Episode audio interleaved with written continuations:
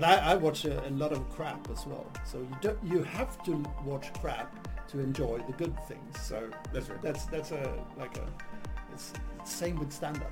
We have to have the bad comedians to enjoy the good ones. Hello and welcome to Deus Ex Comedian. My name is Ryan Bussell. I'll be your host. I am an American living in Sweden since 2006 and a comic since 2011. On this podcast, I'll be talking to comics who have retired, uh, or they're taking a long break, or they simply quit the grind and they're happy to perform just a handful of times per year. So what made them slow down or even stop performing altogether? Is there anything about the grind that they miss? Most importantly, without approval from drunk strangers, how instead do they fill that dark hole inside where a soul should be? Let's find out. Hello. Well, uh, so this week uh, my guest is none other than Pontus Ströbaek. Hello, So it's good to see you.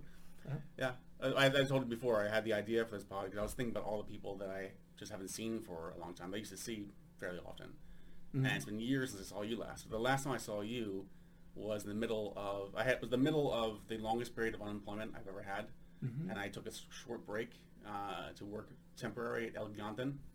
So I was working at this electronics store uh, in Stockholm, quite near quite near a posh area of town. Ah, okay. And- now I remember. Yeah, and you came in, and I ran into you, and we were talking a little bit, and you said, uh, "Oh, you said, oh, I didn't know you were working here," and I said, uh, "Yes, this is my day job," and you laughed really hard, and that hurt so much. Oh, sorry, sorry. because I hadn't said as a joke, you should have laughed because it's a ridiculous thing to say. Yeah, but It it was funny, wasn't Yeah, it? yeah, it was very funny. Was Yeah, very- don't quit your day job. That's a classic line, It isn't was such a stupid thing. Is it, it implies that well, comedy is my night job. Yeah.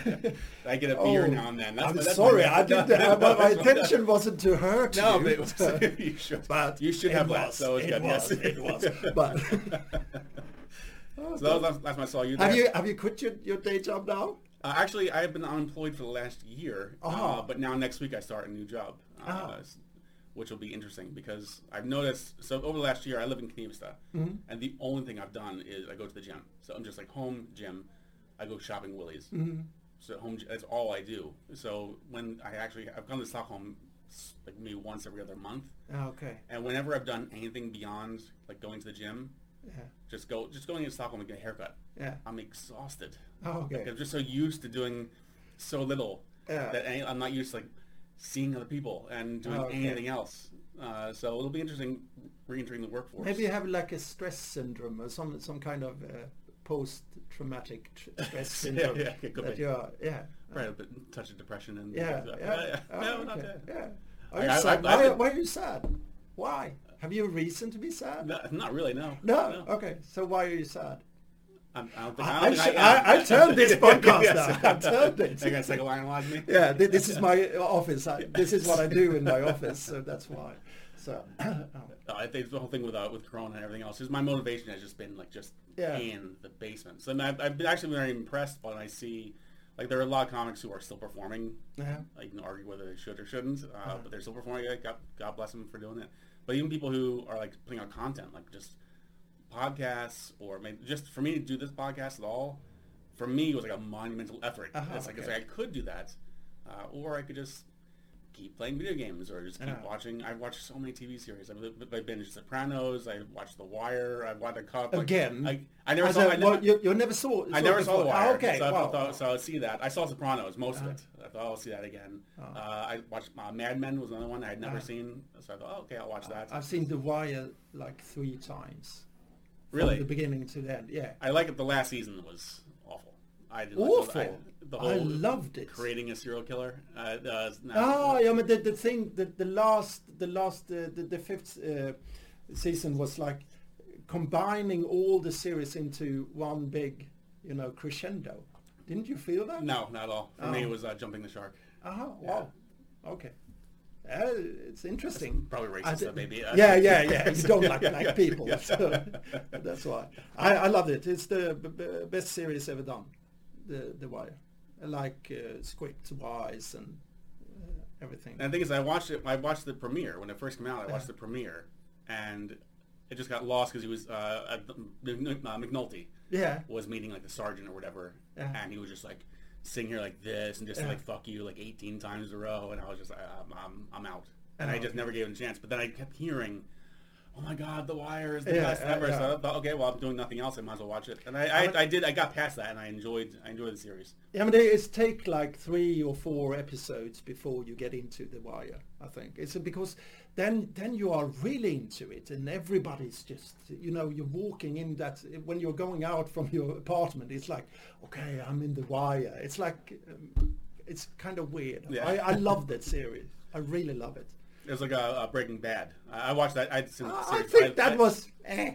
Really? yeah. That's, okay, now, now, that's, my turn to be offended.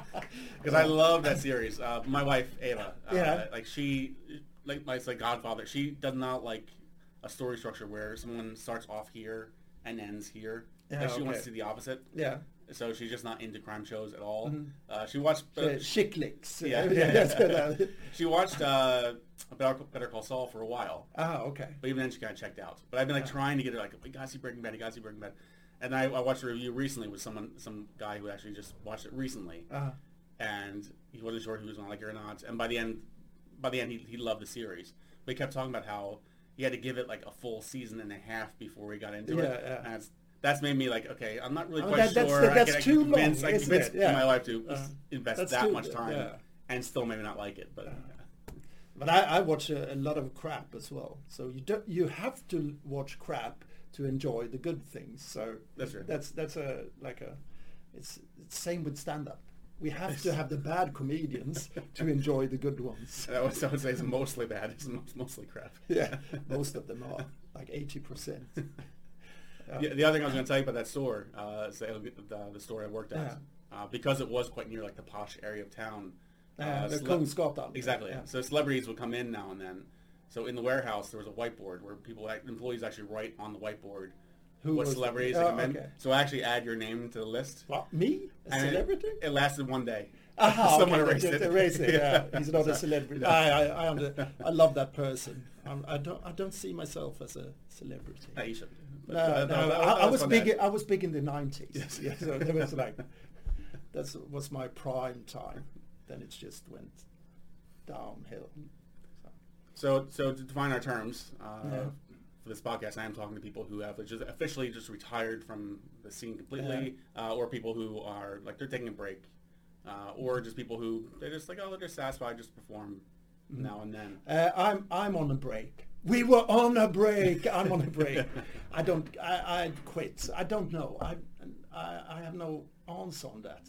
But it was. I can tell you if you want to. Yes, please. It was like uh, I think it's six years ago now. Uh, I went to a, a small club, a shitty club here in Södermalm, and um, uh, it was a kind of uh, rough evening. You know, a lot of drunk people, and uh, and that's my that was my prime. You know, when it was a lot of when it was really kind of stökigt. I don't know the word. Yeah, yeah but it was uh, rough and uh, hard.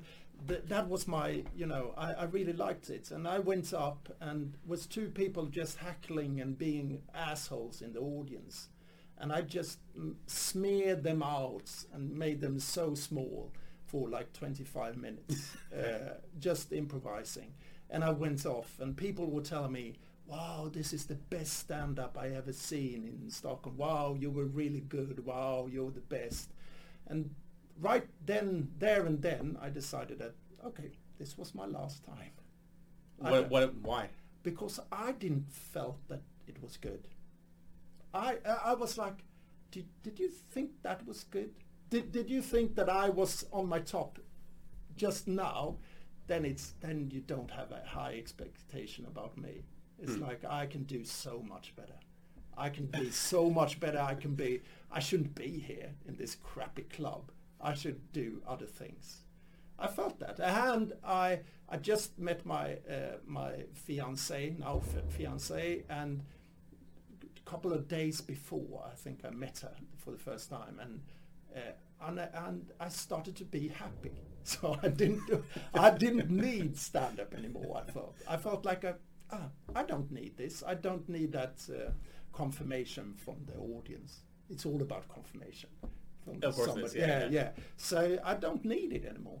So I just said to myself, this is the last time, and I didn't book. I took away all the bookings I had and everything like that. It was it was a relief. It was like a, a good thing. I don't I don't know if I probably I'm going to do it sometimes in the future again, n- not now. It's like I don't care. I do uh, uh, the Swedish uh, uh, SM ordvitsar, the pun contest, Right. once a year. But that's not stand up. That's more of a, you know, we meet the the old comedy gang and do a venue of puns. I've actually I've never gone to that. Uh, you shouldn't. It's awful. I hate puns. Puns is the worst thing I know. So no. I think well, I think for me, what the challenge would be because Swedish is my second language. So Yeah, I, think, yeah, I think yeah. uh, probably the majority of puns would go sailing right, Yeah, over, yeah, my, right over, my, over my head. Yeah. But I have heard once they're quite good. Yeah. Have you seen you seen Tobbe Ström on, on stage? Yeah, of course. Yeah. Yeah. So he's the grand champion. Not anymore, but he has been for three times. Well, I take credit for that uh, because uh, when I got, when Ava and I got Ava and I got married, we had a roast, ah, okay. and Tobbe was on the panel, and at that point he had never won. So I, I, Ah. call, I called him the Corolla of uh, of Ordwitz. ah, and then okay. the next year he won. So Yeah, I, so I, okay, I, yeah. I, had to lift the fire. Ah, okay. Inspire him. yeah. So, what do you want to talk about? So so six years. So it's been six years Yeah. since you performed at all. Uh, not at all. I've been. Uh, I'm doing uh, like keynote keynote speaks uh, about uh, presentation techniques and everything like that. So I still, I'm still in the business in a way. Okay. I've been uh, directing some shows as well for people, stand-up shows, and uh, helping people, you know, be on stage. So I'm good at that. I'm a director, so a comedy director. So I've been doing that, but I'm not been standing on the stage and doing stand-up for being funny on the stage. I've been, but not, uh, but more like a keynote speaker Okay. for companies and everything like that. And how long did you perform for when you were? I started 91. So the, So the- infancy then because it's in 30, is 30 years yeah ago. up in Sweden is so young compared yeah, to yeah, com- compared to England or uh, US. what was the scene like then? I mean, you must have seen it cha- change a lot over the Oh, years. of, of course, I had a I had a relief of it for a couple of years as well. I got children and went uh, uh, living in a villa, you know, being that guy. But 91, that was the third year of stand-up in Sweden. If you if you talk about the start as in uh, 1988 with Westermans, uh, some people had done uh, stand-up before that, but they didn't call it stand-up. Hmm. Uh, but they had been do- doing monologues, uh, t- touring around on theaters in Sweden and everything like that. But so the, the I went up because um, I had a mentor called Ika Nord. She's a mime artist in Sweden. I've been I had a she she was my mentor. She helped me with all my performances. I was like an actor and um, I actually I, I moved up to Stockholm in '91 because I helped her with a with a, a show that she did at a theater that is no more, and um, uh, on the in the autumn I just took a, a normal job as a at a school for a kid like helping a, a young kid, and she was so mad at me because she thought like you're a you're you should be on stage you should be and she was so mad that i tried to make a living it was like so she, she she just hung up the phone and 10 minutes later she called me up and she she said like okay in 10 days she should, should be on patricia a boat that was in slussen and you're going to do something called stand-up comedy. Do you know what it is? And mm-hmm. I said, like, yeah, I know what it is. I've seen Thomas Pettersson and Peter Wahlbeck performing before. Uh, you should do 10 minutes and uh, you, you, you're going to get paid uh, a thousand kro- krona. It's like, so I was like, okay, 10 days, I'm going to do stand-up. So I went there. I met Bertil Goldberg, shook his hand, and um, uh, went up for 10 minutes and it went well. So I s- then I started my career. Uh, I was working at that school and at night time I was doing stand-up.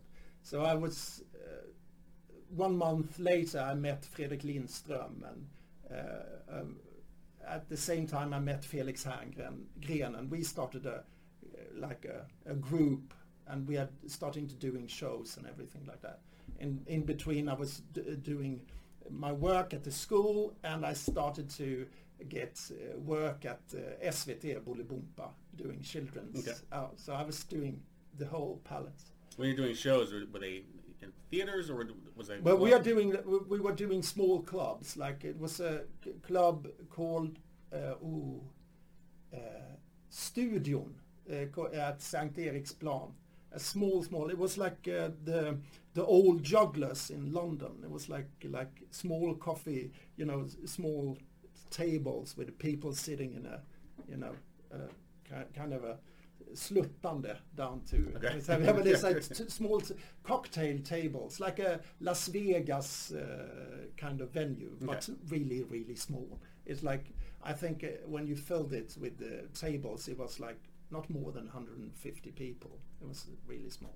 We started to doing shows there and doing stand-up and sketches and started, and then uh, Fredrik and Felix started with uh, Hassan for four weeks and then Fredrik took over and he made Hassan. And at the same time we were doing shows and we were doing ZTV programs at ZTV touring around the country uh, doing stand-up getting paid from the first time you got on stage. Not as it is today that you don't get paid. I was getting paid for the first time I was standing on stage. The second gig I had I got 5,000 in my hand. It was like and then I went up to like 12,000 a gig. It's like in just like that. Must have been nice. no, it's, it, it was, it was uh, you, you didn't have that many clubs in Stockholm. You had Patricia and you had uh, uh, uh, Norra Brunns just started there in 91, uh, 90 or 91. You had those those two clubs, and then you had some small like Krönet had tried to. A lot of the uh, restaurants tried to do stand up. Uh, Some comedians tried to start a club and like that, but it didn't really work. Then I started to work with the. Uh, I, I, at the same time, later on, I started to work with uh, Teater Sevdo, who's a theatre group, and we were touring around the, with the Riksteatern with a small, like a play and like that. So, so I in the same time, I was doing stand up. I was doing stand up to '97, so I had six years, and then I just stopped because I had a, a like a company gig in Örebro, 210 men, just so drunk that they couldn't walk, any one of them, and I was like so tired of, you know, st- standing on a stage s- shouting my my funny bits. So I just stopped then and there because I had too much to do, and I had a. Uh, my first son was born a, a year before, and I don't. I didn't want to go to Örkelljunga and do like 40 minutes of stand-up and then go to a hotel and watch porn and be sad because my family was at home. So I just stopped with stand-up. I didn't like that kind of work. Yeah, I don't think I don't think anyone would ever have a happy career doing corporate gigs. No, no. No. in Sweden, it's, it's it may, maybe it's like this. I've never done a corporate gig outside Sweden. Well, actually, I've done it in Norway, but uh, Oh. otherwise, not, not outside Scandinavia. But it always seems like it's one or the other. Either you have a sober room full of people where the one person that arranged the night is the one person that actually likes stand up, and Yeah. the rest are just there. They'd rather Because they have Yeah, to. they'd rather talk to each other, have Yeah. fun with their instead of just staring at you, uh, or they're just blitzkrieg drunk Yeah. and then then it's heckling and and heckling is fine, but It's again, not not not uh, Cro-Magnon heckling. You know the people who's just about oh you're gay, you're uh, uh, it's like a I don't I, I can't have a conversation with you. that's the thing. Yeah. in Sweden, because audiences are so polite here, heckling is so rare. But when you do When have a heckler, is, yeah. when you do have a heckler, it's someone that is just shit faced, Yeah. and they give you nothing. It is like, Uh, yeah. It, was uh, it was strange a strange time in the 90s because it was a lot of money and I, I made a you know a lot of money doing stand up uh, because you were paid uh, like directly and everything was smooth and everything like that. But in 96, 97, stand-up had a dip as well. You know, you didn't get any that, mu- that much gigs. And, and um, 99, I think, the Janne Westerlund and the, those guys started again. They started the, the, I don't remember what they call, but uh, then uh, Was in- Stockholm Live? yeah, Stockholm maybe? Live, Hmm. yes. And then in 2003 or 4, uh, Henrik Schyffert started with uh, stand-up again. And that, the, just a year before, I've been just trying to be be funny again because my youngest, uh, my oldest son wanted to do stand-up as well. So I went with him and made my gig, and then he went up and did some stand-up. Okay. So I d that was the reason I started again. And then 2000 is, I think it's, I don't remember when it was, 2007 or something like that. We started a club with Adil Faki, had started a car club at uh, Malmen.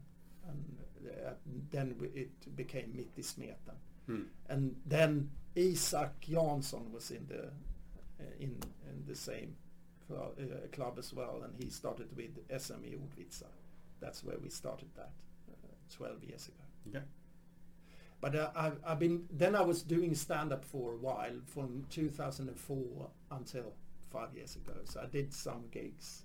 I did I, I didn't fancy the scene then because it became it uh, it, had became so like nepotism. You know, the people were people were holding each other holding each other's back. You didn't get get time on the stage because you were funny. You got time on the stage because you had a podcast that the the person who had the club wanted to be in. and it was so much like politics and so much uh, things that were strange. And I was just making a, a lot of enemies. I felt like and people were getting angry on me because I don't didn't care w- for those things. But, but I imagine you were having, you were not having a problem getting stage time, though. No, but s- th- still, I I don't think I was that funny in a way. I was I was doing I, I, I'm maybe the I was doing a lot of improv impro when I went up on the stand up stage and I saw all those rookies just getting up on stage doing the same bit over and over again. Do- still not funny, but I was like, feel the room. Just look around you. You can pick up things in the room and just say, haha, funny hat or anything. It, it was they were standing there scared like like a, a, a little rabbit in the you know lights, just standing there and just talking their bits. It was so so sad to see that because uh, I'm from the school from the 90s and 80s, uh, the English school where the Malcolm Hardee, you know, the the strange guy doing strange things on stage. I love the English scene with stand-up, and uh, I was, uh, I think, Sweden was so narrow in its way of looking at stand-up. You know, I think it, um, the stage, the the um, Swedish art of performing art, uh, the school of performing art in Sweden, they had a one year of comedy and they had lectures from different funny people. And one one of the uh, lectures were Babben, and Babben wrote for the, the pupils there a list that this is stand-up comedy. And I was like, I, I did, did a tweet that she don't do, she don't know anything about comedy. That that's the main thing because the That was your 20th Dead, Dead Poets Society moment. Rip, Yeah. rip the first page out of the book of poetry. Yeah, yeah, yeah. But it was like uh, stand-up is uh, being done for with one person on stage talking to an audience. Have you haven't you heard about double acts? Haven't you? Uh, you should don't be don't be a character. "Wh- What? You can be a character. It's like it, she was like lecturing uh, wrong, and I was so angry on that. I was so angry that uh, that the stand-up scene was so fixed on one thing. It, it wasn't, you know, you couldn't go. I, I went up to El Mundo was a wonderful, you know, Yeah. venue, and I, I went up there a, a lot of time, don't knowing what I was going to do that night. So, and I, I loved it. Maybe the audience didn't love it, but I didn't care. I didn't really care. For me, I, I've never I've never had the balls just to go just to go up with nothing. But I think for for me, like I was going to ask this too because I ask everyone this. Uh, there is that kind of cliche, the, the comic who says, uh, "I had my first time on stage, and I got my first laugh, and that was like heroin to me, and I had to keep on coming back for the laugh." And I'm curious if you felt that because like, for myself personally, that but I never had that feeling. I never had the feeling of like, "Ooh, I I've got to." They n- never laughed. They, yeah, they, Yeah, they, they, never laughed at me. I'm, it's been ten years now. It's gonna happen. And you quit your It's- day job. yeah, Wow. yeah. It's gonna happen eventually. yeah. But still, like the whole, like entertaining the crowd. In the very beginning, I thought that didn't matter to me at all, and then I bombed the first for the first Yeah. time, and then I realized, okay, that actually actually does mean something to me. Uh, but on the list of things I want to accomplish on stage, like actually actually entertain the crowd so they have a good time, is not like number one. I don't think it's like maybe not maybe not in the top five. Like Yeah. I, I've got something I want to say. I want them to like react and, and hopefully Yeah. think of me later. Uh, that's my drive for the stage. But I always hate when anyone anyone says uh, like one line like people talk about one liners uh, one liner comedy and they'll be people say oh that's not stand up uh, or characters or playing Uh, yeah, guitar or yeah. doing magic oh that's not stand up and for me like no you're missing the point like stand up is this massive umbrella it's Yeah, it really yeah. is anything it can be Yeah. it doesn't mean it's any good uh, no, no, but, no. but, But, it's, still it's still but the- up look at the stage in the seventies from uh, from in uh, Britain. That's the most funny. You know, um, you have uh, Malcolm Hardee uh, starting the tunnel. That maybe was in the eighties, but still. The- It was a verity, varieté. It was a, as a, different people just getting up on stage doing, tried to be funny in any way Yeah. in you know juggling or try to do magic tricks in the same time they are uh, Jaro who was a big artist in the late 80s in the beginning of it he was a, a, a magician and telling jokes. It was and uh, then you have Tim Vine who's only doing puns for like 90 minutes. It's you have a, it's a variety of uh, different things stand up and in Sweden we, we it, it's like it- it- it's a lot of stand-up police just telling this is stand-up. This is how you do it. I went up to el mundo uh, just uh, uh, doing a trisslott you know starting to uh, scrape a, tri- uh, a, a tris and uh, i didn't won on the first uh, lot- lottery but the, then i just said that this is that this uh, uh, uh, rookie couldn't do this I can do this. And then- then I put up a, another uh, trislot and start scraping that and telling the audience what number went up. And I won on that. I, I couldn't expect anything. And people were just, didn't know what, how to react. And it was just weird and just strange and something different. And comedy is all always about surprises. You have to surprise people.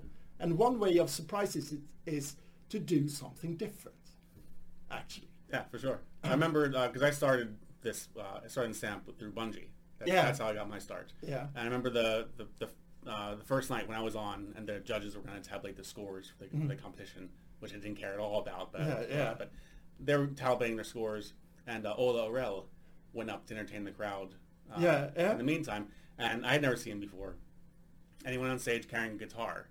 And because I, I am a com- I do believe stand is huge, but I am very snobbish about comedy. Also, Uh-huh. if I see someone go on stage I've never seen before, my expectations are at, you know, at zero.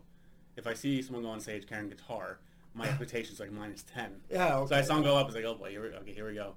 And then he was like trying to put the guitar, guitar strap on. He was like fumbling, like it seemed like he was very nervous. He was fumbling it on, and the whole audience was just also like, oh boy, what is this going to be? And then he started playing, and he just slaughtered. I, I- Yeah. I think he slaughtered because he had lowered the feeling of the room Yeah, so low yeah. that it swung so far the other way. Yeah. So it was really cool to see. Yeah. Uh, Ola Aurell, I, I love him.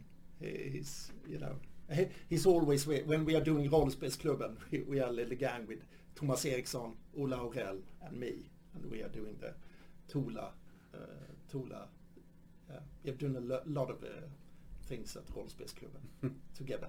And I love Ola. He's so different to me, actually. Yeah. That's why I love him.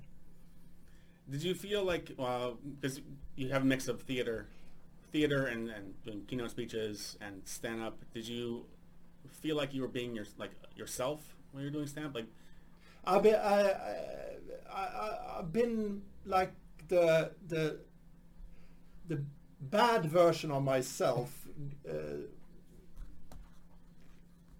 in ten times more of that. I, I've been I've been doing. It's like when you're doing uh, stand up, you have to be like a cocky person, getting up there, and they, you shouldn't be nervous. You shouldn't be. It's like, but you should have a a, a bad self esteem. you should be uh, bullied in your youth, uh, but still you have you have to show the audience, the dogs in the audience, uh, that you are you are capable of doing, make them laugh. That's the main thing. You, you have to get up on stage and doing that. So, but the the thing is that I felt like the first time when I was doing stand up between 91 and 97, I was like the lovable buffoon of myself. And the second um, time, 2004, and now f- forward, when I stopped doing it, I was like the street smart version of myself. I was a lot of, you know, shouting at audience and being angry at the audience in, in a way. I, I, I think that people were afraid of me. Other comedians was afraid of me. That was my because I had the self confidence and the self esteem to just I didn't care what people thought about me. but did you enjoy do you enjoy that feeling though of people being afraid of you? No, I don't care. I, I, I don't understand that feeling from other people. I don't understand why they are afraid of me. In a way, because uh, they know probably they know that I don't. Um, I can kill them with words, and and I don't like that feeling. Hmm. You know, and, I, and they don't know where they have me. They don't know what I what they expect from me. So that's the thing. But I'm kind of a nice person, actually. but people don't. Oh, they don't think that about me. I think. Oh, you said you so you said you left because like as you, as you said, you felt like you weren't at your best, and yet others thought you were. Uh, I was I was turning happy. That I think that's the main. That's the the short and funny answer to that question. But the, the, the, I felt like uh, I've been I, I was doing that, and I I was on a turning point of I can do the same thing over and over again. Now I have to have a break, and when I'm getting back on the stand-up stage again, I'm going to do something completely different. That's what I was going to ask you is Yeah. because you, you changed over the years. Yeah, of course. So does this new feeling give you that any motivation to go and on stage and show a new The, side? the, thi- the thing the thing is when I had my stop between 97 and 2004 or 3 or something when, when I would do my first gig in 2003 or 4 I didn't remember it was at Boulevard I think it was a Bungie comedy comedy yeah, I, I was the interval or anything Okay. like that. I don't remember. But uh, uh, Magnus Betnér was in the audience and he wrote a blog uh, a blog about it and uh, just wrote like then Pontus Ströbaek went up on stage from uh, he, he's an old comedy and he he shouldn't have done that. He shouldn't been, been doing a like a comeback because he's awful. Okay. he was writing that and I was like hey why? And I, I confronted him and I say why did you say that? But why are you uh, uh, you can you can t- tell me in my face you shouldn't say that on the blog. And I was just uh, uh, we had a kind of a beef you know. And I was I was so mad of uh, of that you know his comment on that blog. And I was like you know the next time I went up I just changed everything. Because I went on, on stage and I hadn't seen stand up in some couple of years and I didn't know the the room anymore. I didn't know the feeling. So the next time I I had done my homework and I was totally different, writing material in a different way and everything like that, and tried to just get the room. Because I saw a lot of stand-up comedians not understanding the caption of the room, understanding that too. So, so I felt like, okay, I'm going to be that comedian that can take something from the room and make it don't have to be hilarious. It can be a little bit funny, and people gonna think it's hilarious because the feeling is that I I get up with it right now. Yeah, it's- it's in the- in the moment. in- Yeah. instant. Yeah. So, and it's just from the bank of things that is funny in from my head. So I can just, you know, my four apes, uh, the chimpanzees in my head is working like like hell to find the funny things in the room. Sometimes it works and sometimes it don't. I wish more people had that mentality. That's one thing. I, I host shows very often. Yeah. I, I host far more than I do sets. Yeah, okay. And I really don't do crowd work because I because I, I don't enjoy it because m- most because the vast majority of crowd work I see in Sweden is the host saying, "Hey, what's your name? What do you do? Yeah. Oh, you're a carpenter. And- I'll have a joke for that. No, no, Ah, and- and- oh, and oh, they always here. they always say that I'm a salesman because it's always salesman. Yeah, so it's like IT, unemployed, or I'm yeah, a student. Yeah, It's- yeah, yeah, it's the same thing. It's like same thing go all over again. And That drives me great. That drives me crazy also because it's, it's so common to get one of those three answers. The host has no nothing prepared. Oh, you work in IT? Oh, you've heard this Yeah. response so many Yeah. times. yeah. But I- but I feel like I sometimes feel like, like a bad conscience. Like I feel like as a host, I probably should talk to the crowd more because that will help the comics because the, then the comics Yeah. can hear more more of the, more of the audience. But the comics don't pay attention anyway. I've been to, I've been to so many shows where five comics ask the same guy, Yeah, "Hey, where- what's your name? What do where you do do?" like, did you pay attention at all? Don't listen to each other. That's the wrong. That that's the main thing. You have to listen to the com- comedian that's before you. You don't have to listen to them that's after you because that That that, doesn't that, matter. that- that Yeah, doesn't yeah. matter. But you have to look at the room and see what's happening in the room because then you know the room. You know whether the angry guy is. You know where the annoying girl is. You know where you know. You have to know the room. You have to have the caption to understand the room. Then you can be funny. Yeah, it was one, one of the few, one of the very few gigs I did last year. Uh, my first time in months, Mm-hmm. and I had a set in mind that I was going to do, and then the comic before me uh, did all your jokes. he did all my jokes. Yeah. he'd The- seen them the a three- thousand the- times. yeah. but he was, talking, he was talking about the uh, Pippi Longstocking, Yeah. And then I was listening to him, and it hit me like, oh shit, I have a I have a joke that's like eight years old. I haven't done in eight years. But it goes, "Pr- I could talk about that, and then I was thinking about that, and then I realized, oh, but there's like there's in my bit there's a callback to another bit I haven't done in a million years either. So I just changed my entire Yeah. set the minute before I got on stage, and it went really well because I think the, the audience really appreciated like, oh, like I'm actually, it's in the moment. Yeah, but it's in the moment. They've oh, probably felt a, a little bit of anxiety in you that I don't know what I'm going to talk. I, I have to remember this. I have to, and then you started to taste the words you were saying, and then it felt like, okay, this is happening now. That's the main thing. That's the main thing in comedy. And that's what I loved at the beginning when I first started. Uh, and this is, I think people don't really quite understand the real process of when you really, how it is to start. Mm-hmm. Because I mean, everyone knows that when you first start, you're going to be terrible. Uh, and I was. but you, uh, I except for was you. today, yeah. I, I did mark that. Yeah. I wonder how good you really were. I, I, I wasn't that. I have heard uh, like uh, recordings from my stand-up from '92.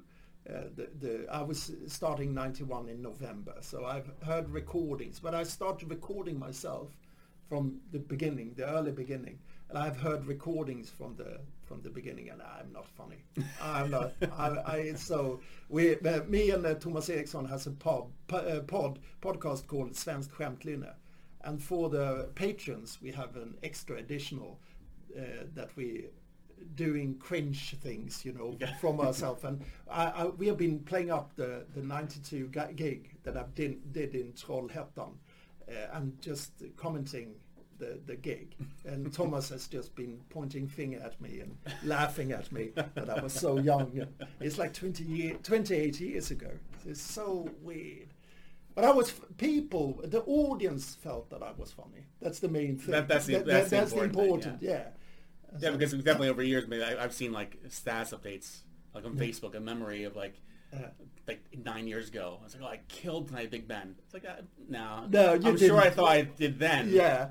But I've, I've seen so many comics like much like way more experience than me have a, a set that I would like dream for, like my wow, fantastic set, and they walk off stage and they're just miserable, just like. Uh, but it's almost like your situation where, where like you felt awful, But the other comics in the room like, oh, that was the best. Yeah, it but, really but that was matters so what you feel. Yeah, the strange, the strange feeling of uh, after a gig is always anxiety. It's all when you're stepping off and you was like, okay, what just happened? That's my feeling always. Okay, what just happened? What did I say? I don't. I can't. I. I. I I'm not myself on stage. I'm some alter ego, just Yeah. uh, like a madman, the mad science on stage, and I can do anything on stage because I don't have any shame in my body. I That's good. That's a handicap. Yeah, Yeah, you, an- you have to get a- rid. You have to get rid dignity, Yeah, pride. You yeah. got to throw those away. Yeah. Uh, I, I have some guilt still, so I'm not a sociopath. So a, no. What I was going to say before is uh, if, when you get past that initial period of just being just Mm-hmm. being terrible and club owners saying no to you more than they say yes, when they start to say yes more often, and you're finally getting those five six minutes on stage, Mm. and you, can- you can work on that until you finally get like this like perfect five minute set, but then you have new ideas you want to do, Mm. but you still only get five minutes for it could be y- literally years, Years, before yeah. you get to have more than seven minutes on stage. so you have to like you have like these perfect jokes, like you've worked on, on this material, you made it perfect, but you have to put it on a shelf. You have to get, you have to get rid of it to make room for a new idea. Yeah. But the nice thing is, like you get this back kind of this back catalog in your head of stuff you can dig out. Yeah. But it just drives me crazy because one thing I, I decided in January of 2020, so before COVID, I had already decided, okay, I need to take a step back and just slow down performing. Uh, it was, wasn't even performing that much at the time anyway, but I just I just had kind of step back. And then when COVID hit, I was like sort of like just kind of coming back to the club scene, and then COVID hit, so all the clubs shut down Yeah. except for one. Uh, and I could see there were comics who were performing, and they were they were there like three nights a week, all the time. And I knew then, I knew I was like, okay, if I don't see these people, if I, if I'm away for six months, when I come back, I'm going to see these comics who've been performing three nights a week, and they're going to have nothing I haven't heard before. And that is exactly what happened. And that I, again, all power to them. If they they enjoy doing that, then great. But it doesn't work for me. Per- like I, I don't understand that. I don't understand just doing the same thing, the same reaction over, over again, and no. over and over. No, again. it's no progress in that. I think it's no progress doing the same thing over and over. Of course, if you're doing a big, big show in a big, big venue eh, like Globen, of course you have to do like a set. You can't go up and just improvise for one hour. That's going to be hard because it's to the distance and it's not. It's a hard room to work. But ah, it's so sad. Swedish comedy is so sad. But at the same time, though, because I am very snobbish, I do feel that way. But Yeah. at the same time, I feel like I shouldn't. Because one one thing I hear quite often when people say why they stop performing, they'll say like they'll they'll say uh, it was it was a hobby, and then I realized I had like no new ideas, so I stopped. Or it was a hobby, but then I did Raw or I did Norra Brunn, and I knew uh, I'm never going to get better than this, so then I stopped. And that's what fascinates me because I've never heard someone say, uh, "Well, I started bird watching as a hobby, uh, but then one day I saw a peacock at Wisconsin, and realized I'm, I'm never going to see a bird better than that, so I just stopped." Like, can't you, can't you still enjoy the hobby? Like, if, if you enjoy making an entertaining crowd, Yeah, but the, the thing is, uh, I, I, the long answer why I stopped doing comedy was that uh, the confirmation, uh, I got the confirmation from another stage, like a keynote speaker. So when I was doing, uh, I was going around in the country with a guy who's sitting in a wheelchair. He's broken the fifth, I don't know what to call it. The, the Vertebrae, spine. vertebrae, yeah, yeah. yeah, the fifth, and so he's uh, paralyzed from the from the breast and down. And we were talking about uh, how you um, cope with uh, uh, suddenly hard change, because he was diving from a, you know into the water from a bridge and just hit a, Hmm. you know a, a rock. Uh, and the confirmation from that, telling people in a way some jokes and some things that makes their lives better you know make they make them uh, get up from the, the you know the anxiety bed in the morning. Make them get uh, tools to work their day. Uh, the confirmation from that was so much bigger than the stand-up. And the stand-up was like oh good gig Yeah. from the other co- comedians. Uh, and that confirmation were eh, for me. And compared for the the the 35 year old woman who was uh, home alone with two children and just crying her eyes out and I made a tool for her to cope with her every day and the confirmation from her was so much bigger than the confirmation from the the shitty gig in, in Södermalm. so that's uh, actually the biggest reason that I quit stand-up because uh, I got confirmation from somewhere else. Do you feel like you're, you'll always need confirmation in Uh, some of- form? uh, in some form, I need confirmation. Uh, now, now on the co- the COVID year, I've d- done a, a lot of Zoom, uh, you know, lectures and ki- kind of, and the Zoom is really hard, you know, uh, because you don't get the confirmation there because you don't get the confirmation from the eyes. That's the Right. best confirmation. People would look into your eyes, and I, I can feel okay, there is a trust. Okay, there's something built up between us. We can trust each other. Uh, you can't get that on Zoom.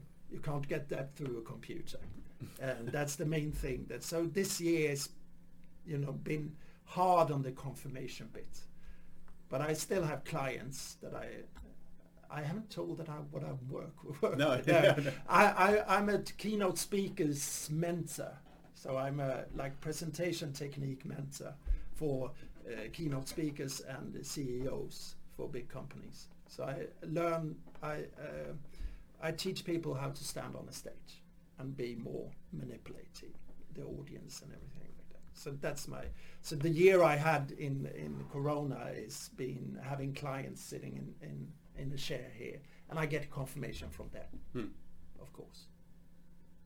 So uh, the stage confirmation is is hard on everyone due co- COVID, but still, it's going to be like a it's going to be like a orgy when everything is over. Yeah. yeah. People are going to get drunk as hell and then just have an orgy of performance.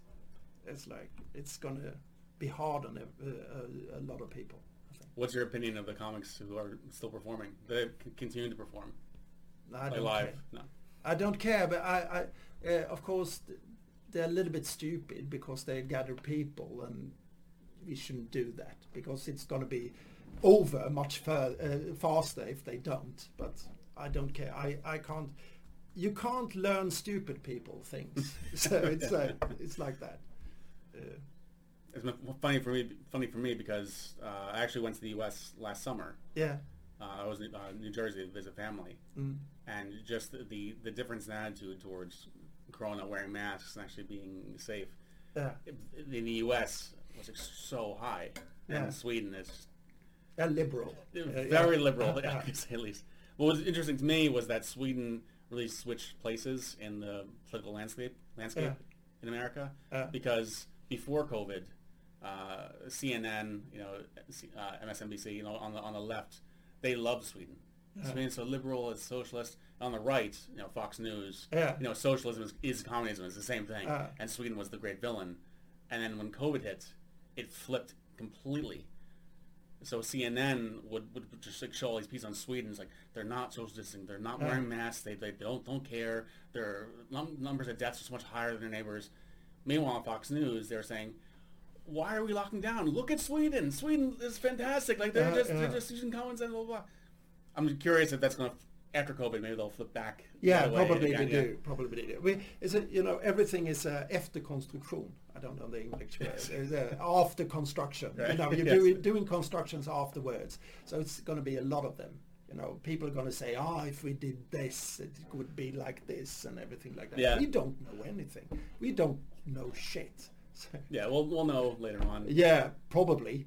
Or we know uh, a truth that we're going to confirm as a truth, but still, it's going to be like weird.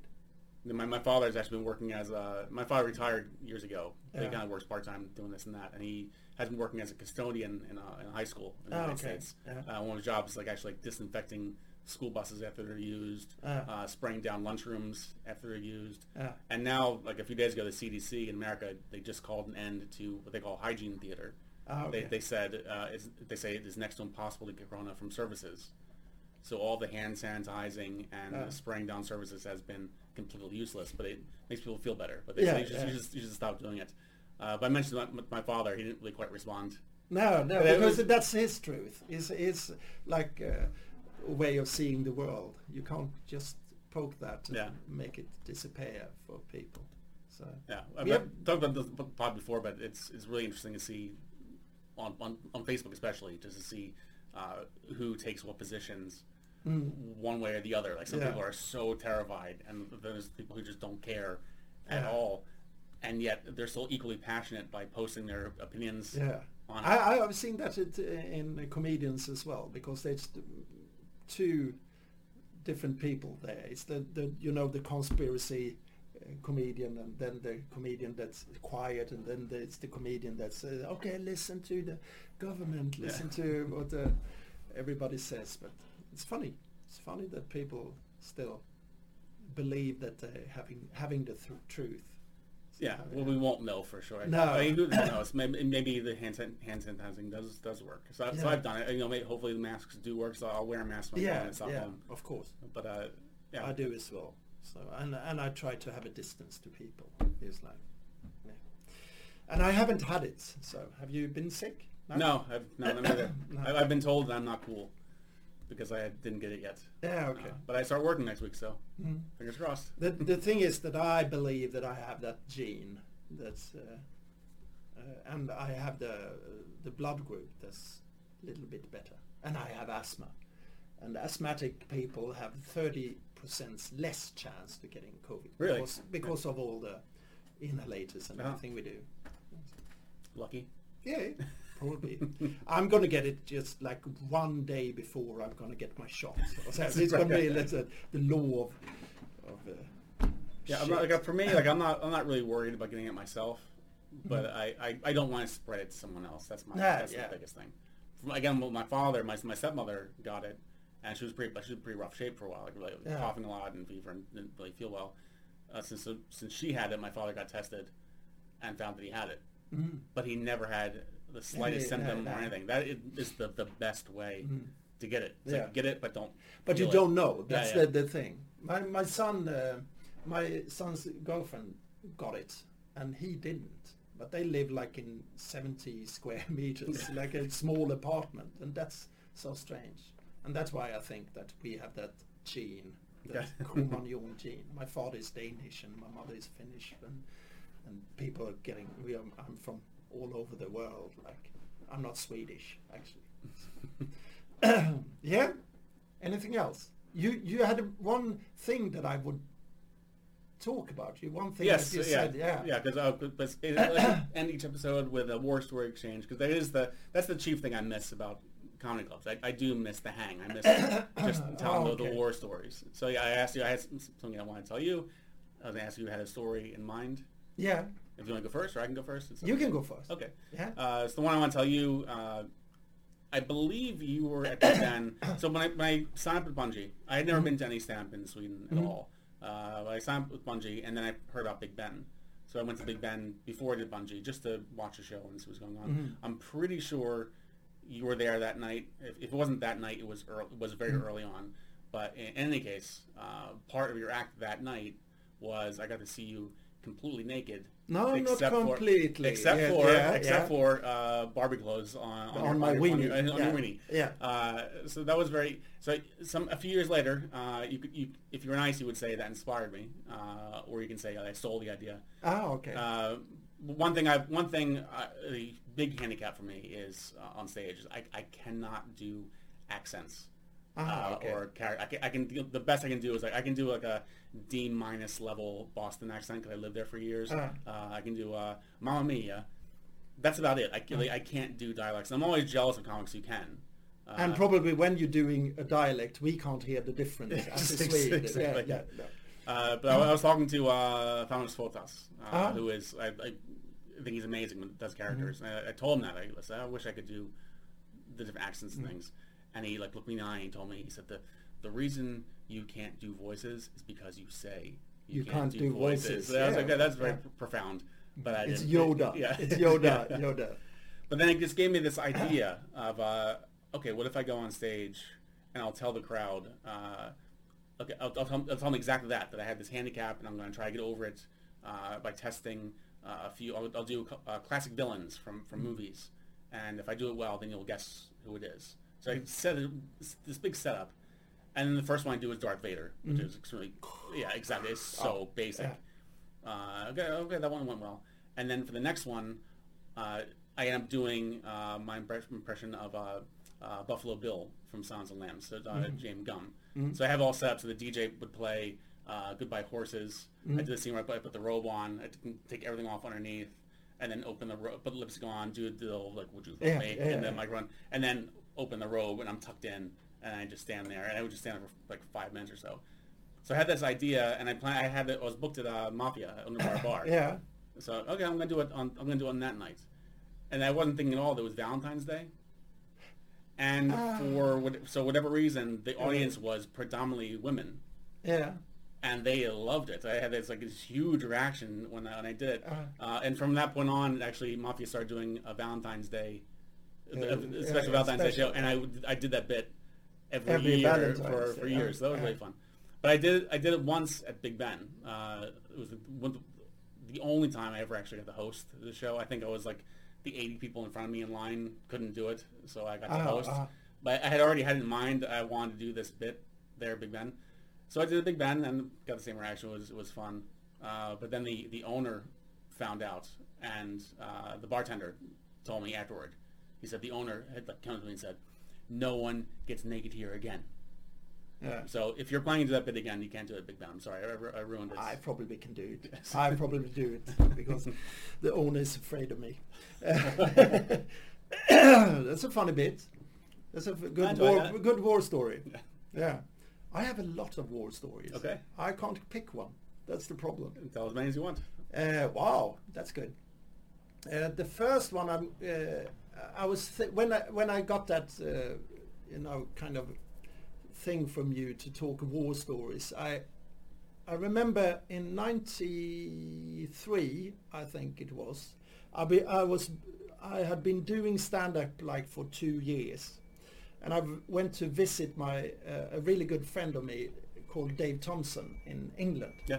a big com- a, a big he's not a big comedian but a uh, like a wait out that it doesn't matter uh, he's he's been doing a, lot of um, comedy with uh, what is called uh, uh, oh Harry Hill he's doing a lot of comedy with Harry Hill who's like a goofy guy in England with a you know, he talk like this. he's a really uh, a different guy, but he's done a lot of. He's been uh, Harry Hill's sidekick and everything like that. He was a good friend, uh, Dave Thompson. He's been he had been in Sweden doing like um, uh, comedy uh, uh, at uh, the Nässjö Comedy Festival. Festival, he was doing like. Uh, a lecture for Swedish comedy uh, comedies for, for what what is comedy, and he had a lecture for like three hours talking about only comedy. Uh, and we went, we we were really good friend, and we hit out, and everything was good. And I went to visit him in London, and I asked him that uh, can't we go to the worst place there is here in London, the worst worst place? And he said, of course. So we went to Up the Creek, who was Malcolm Hardee's place, uh, a, a big uh, comedian in the 80s who was doing the balloon dance. Have you seen Oh, that? yeah, yeah, yeah, yeah. He was the, the, the one of the characters in the balloon dance from England.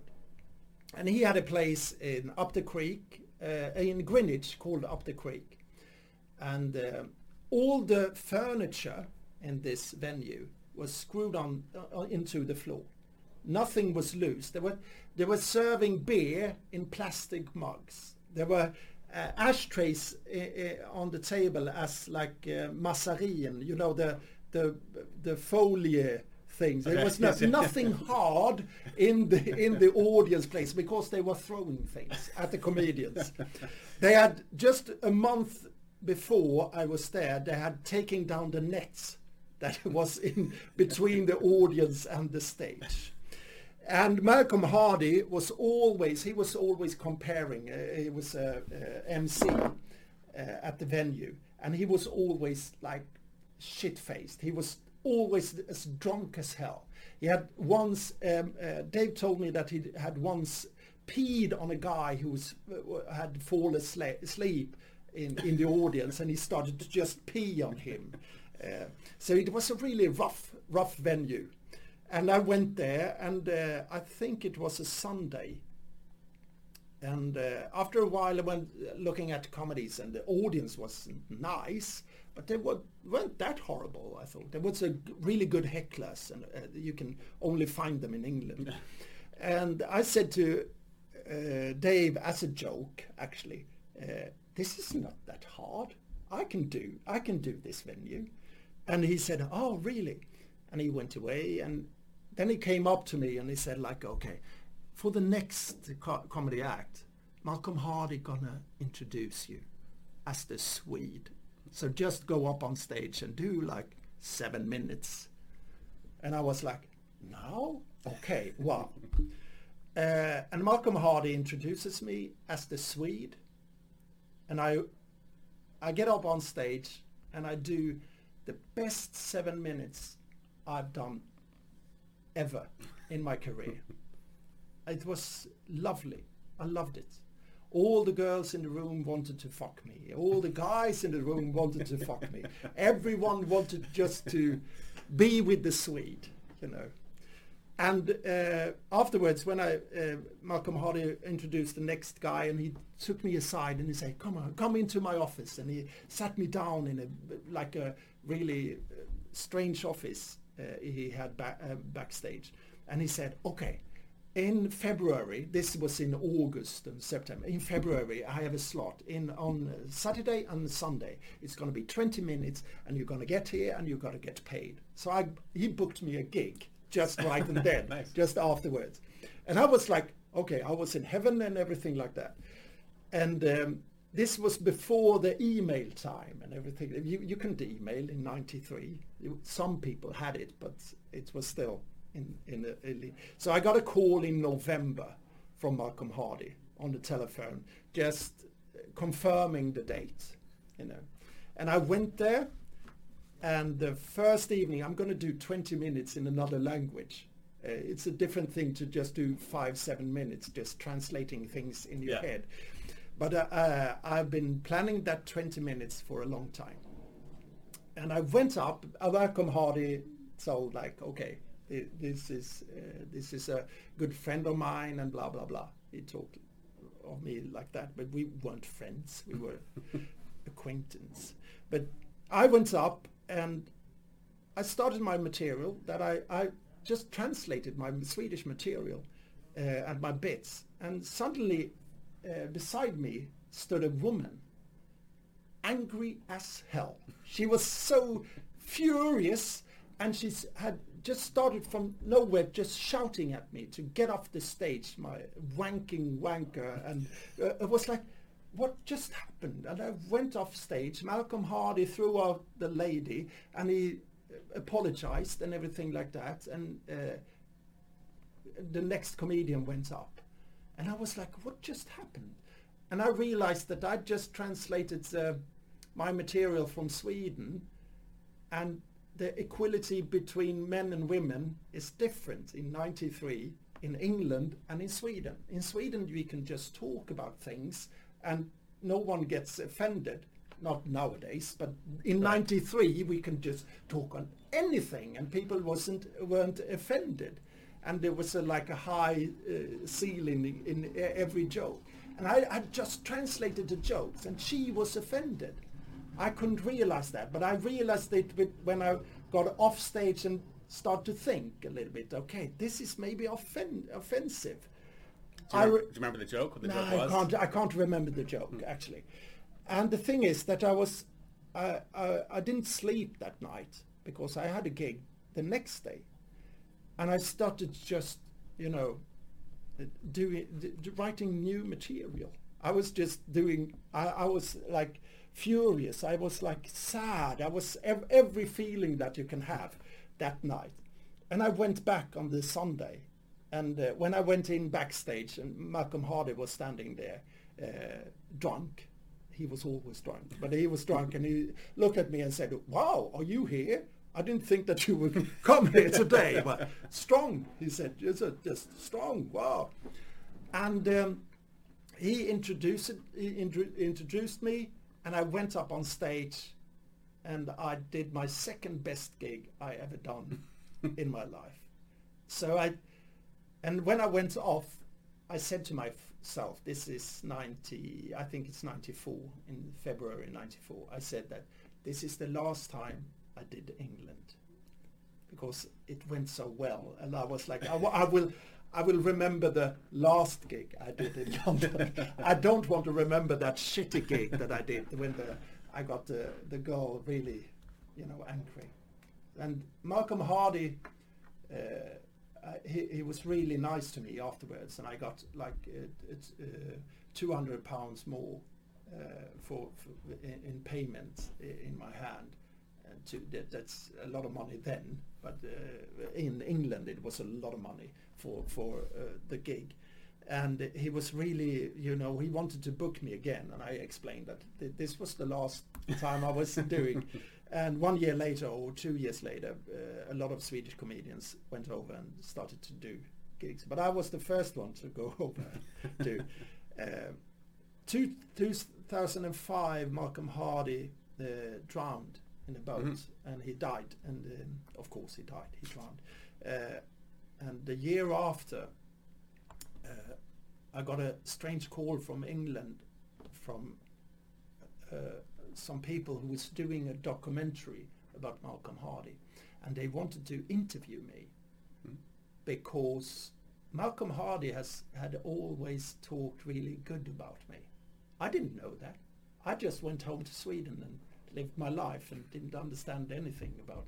But Malcolm Hardee was like I was one of his war stories Okay. actually. so they did. They wanted to do an interview with me. I didn't. I, I never did that interview.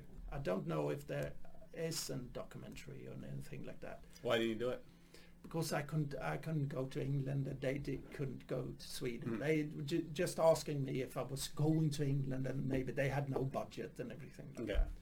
So, uh, but that's one of my war stories that makes me kind of sad that I didn't do England more after my that I I I was so scared of doing comedy in another language because that's really hard actually. Well, maybe when you come back.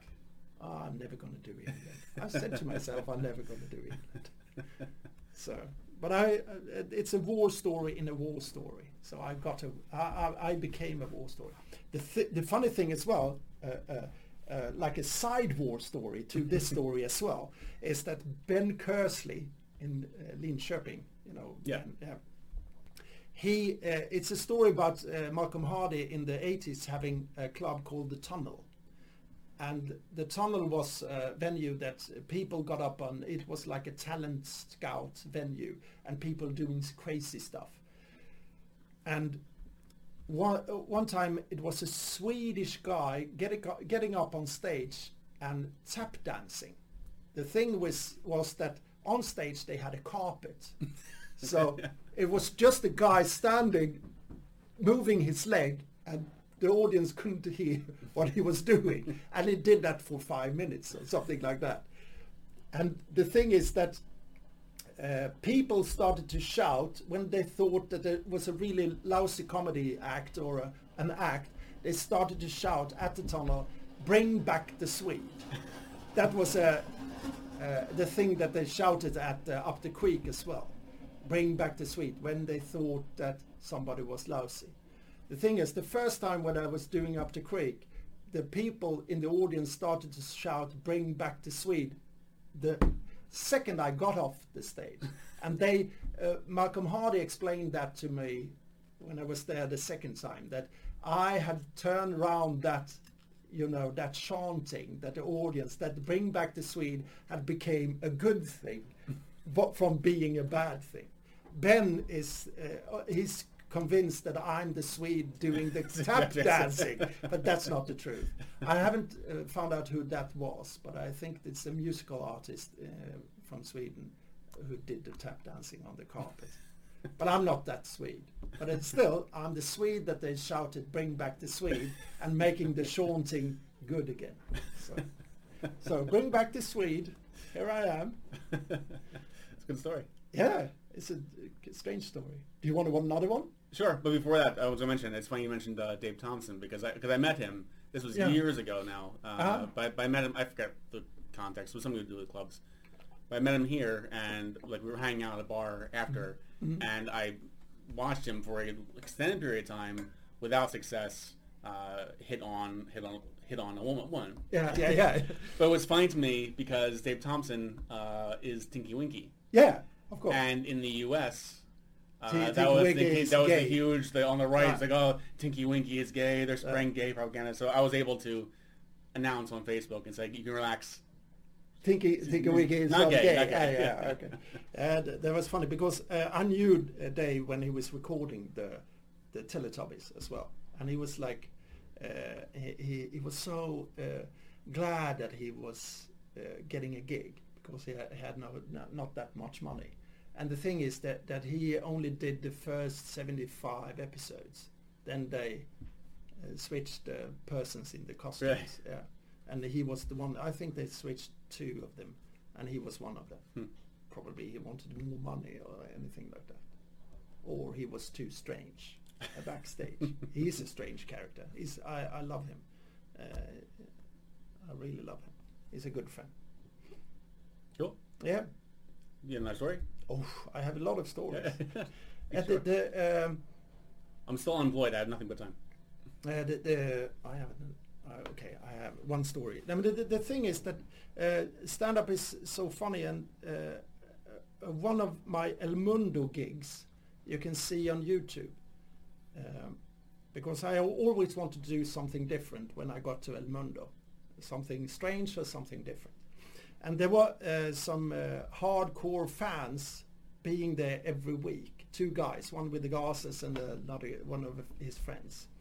And uh, I knew that, and um, I asked the, the the one guy uh, a lot of questions about another guy, and I said, "Just be quiet of this."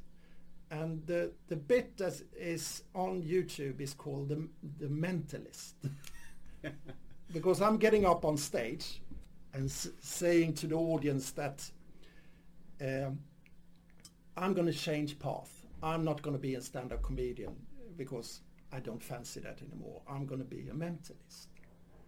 And then I start with the, this guy si- sitting in the audience, and I say, "Can I uh, borrow your glasses?" Just so I started to fill the glasses, and then I start to tell things about him that only he can be. the- when his when his birthday and uh, where, his mother and father is called. So I just googled everything and just made a cold reading of him as a, as a warm reading of him as hell. And I was just, and he was just sitting there. To, yes, that's true. That's true.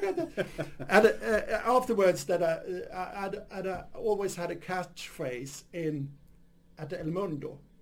Uh, uh, I always said, and this a rookie co- comedian can't do. This is the one thing that a rookie comedian can't do. So I just did that bit with the mentalist. The thing is that the the funny thing with that bit was that I had re- rehearsed it and rehearsed the things about this guy for one night, and when I got there, he weren't there. so just like five minutes before, I realized that I don't have any material to get up, and that's I, then is when I remember that I had two uh, trislotter in my pocket, and that's when the trislot uh, uh, bit got started. Okay. so uh, the thing is that then half year later I was at El Mundo again and he was in the audience and I just got that memory back and d- did that bit. So it took like eight months for me to do one like eight minutes bit once just for one one venue. And I think a lot of comedians should learn from that thing because that's more funny. I think it's so much more funny to do a, one thing one off five minutes and then never do it again. And people are going to remember it as like, this is crazy. He wrote one thing for one gig at shitty El Mundo for 50 people and he's never going to do it again. Uh, I think that's kind of a spirit you have to have as a comedian. Did you ever, did you ever find out that you had planned that in advance? Or Yeah, they did. I, I, t- I told them. Oh, okay. I, I told on stage uh, after. Uh, that was the main thing. That I it took eight months to do this this joke, and that is uh, one thing that a rookie comedian would, would never do. uh, so. Uh, Well, thank you very much. This was a lot of fun. yeah, thank you for Unless you have more stories you want to tell. I have a lot of stories. One one that I uh, usually talk about is when I was uh, MC up in Gävle. I was an MC every week. In Gävle, I was an MC at Patricia. I was an MC at uh, Segeltorp, uh, uh, uh, kind of a. So I, I did a lot of MCing, and that's, you know, if you want to build material, it's a good thing to do. It's just writing things, writing things, Mm. writing. But I was up in in Gävle, and after the gig, uh, I met uh, a beautiful woman. You know, I was in my youth. I was uh, probably good looking, and I was a funny guy standing on stage, and she fancied me. And I went home with her, you know, that night. This is Sweden. It can happen. so I went home with him, and uh, uh, I slept with her uh, that night. And uh, in the morning, I woke up, and she weren't there. I was just sitting there, and I was like, "Wow, she's ah, she probably went to work because this was on a Tuesday. It was Wednesday." and I was taking a shower and getting dressed. And when I was uh, exiting the apartment, I realized that she had locked me in. When she left in the morning, she has just locked her, you know, everything. Probably she was stressed and just locked. Right. And I was i- i- inside an apartment and I didn't know where I were in Gävle. so I started to just um, thinking that I have to get out because I have to get a train to Stockholm because I had a, a recording in the evening and, uh, uh, for a telly thing. And I was, I started to be stressed, so I called the police. And uh, talking to a, a wonderful lady at the police, and I said that, okay, um, I'm gonna, I'm gonna be, I, I have to break out. Uh, so this is on the third floor, and I have to go to the balcony and just jump down and do what you call stupränna. I don't know, you know. I, yeah. yeah, I, I, I have to try to climb up. But if somebody calls to you and say it's gonna, it's a, a break-in there and there, uh, then it's not a break-in, it's a break-out. it's a break-out. And she was like laughing, and she was saying, "Where are you? I don't know." I said, "Isn't there any mail or anything you can see?" And I so I started to look, and by the telephone it was a, a lot of mails, uh, uh, uh, po- postcards and everything. And I started to read it. It was it was I don't can't- remember the name, but it was like uh, Susanna and Hans Eriksson. And I was like, she's married. She's married. Okay, she's married. This is some kind of, okay, I have to get out now. I have to get out now. And I was just hanging up and, and I s- had sent the address to the, the, the girl. And uh, when I was climbing down, I was on the second floor. I, I saw in my, you know, uh, in the corner of my eye that a police car just drove up. And two police officers uh, went up out from the car and laughing their eyes out. They were laughing at it because I was climbing down. And I said, okay, guys, you have to help me because my train is going to leave and I have to go to the hotel and then go to the station. And they say, okay, we can, we can. So they uh, got me a lift to the hotel. I went up and when I went down uh, checking out, it was a really good-looking girl in the hotel, and every week I was just flirting with her. and. The police, the fucking police officer, was telling her the story about me getting in, you know, locked into a flat because I was just fucking a girl. And I said, "Don't tell her that. Don't tell her." And then they uh, got, got get me a lift to the train station, and. Uh, at this time at the Gävle, the police car were able to drive up to the platform for the train. And they drove up the platform. The police officer uh, got me into the train and left me at my seat and said, said to me like, and don't do this ever again. we want don't, we don't want you in this town. And they went off, and I was sitting there. A lot of people was just staring at me and was like, what has he done that he was like, deported from the city of Gävle? so that was another war story from one of my comedy gigs. Uh, That's a good one. that was a good shag, but still.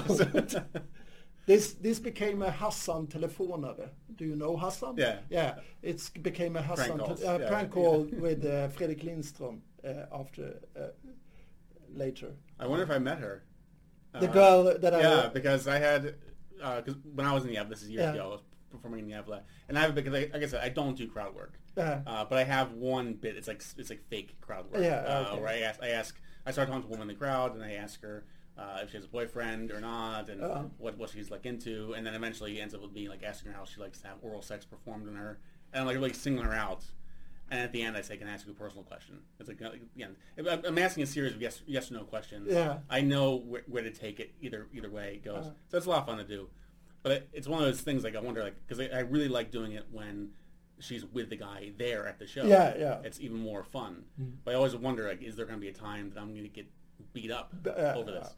But I was in Gävle and I saw a woman uh, with a wireless mic and it was, like, it was a pretty big room. I saw a woman like long way away in the room, so I picked her uh, and was like talking to her. And by the end, I like actually left the stage and actually like, gone through the crowd, like really be like really intimate with her, like, Yeah. really talking to her face to face. And like and like as I could see her guy was there, Yeah. and he did not look happy. And I like turned to him and I just said like, uh, "Don't you know it's just a conversation. It's it's okay. We're just talking." And I could see that he relaxed, but I still like wanted. Cause he looked like a bit of a bruiser. Like, well, shit. Like, wonder this would be the time. Uh, but I did a bit and it, it worked really well. I was really happy. Uh, and then after I was, I was like somewhere in the middle of of the lineup. Mm.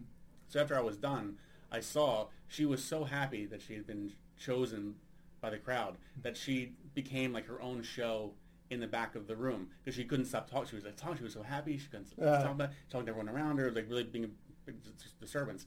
And I saw on her guy That he, he was would- not happy at all. Like he was like just getting angrier and angrier and angrier. And eventually, he actually just left. He just left Oh, okay.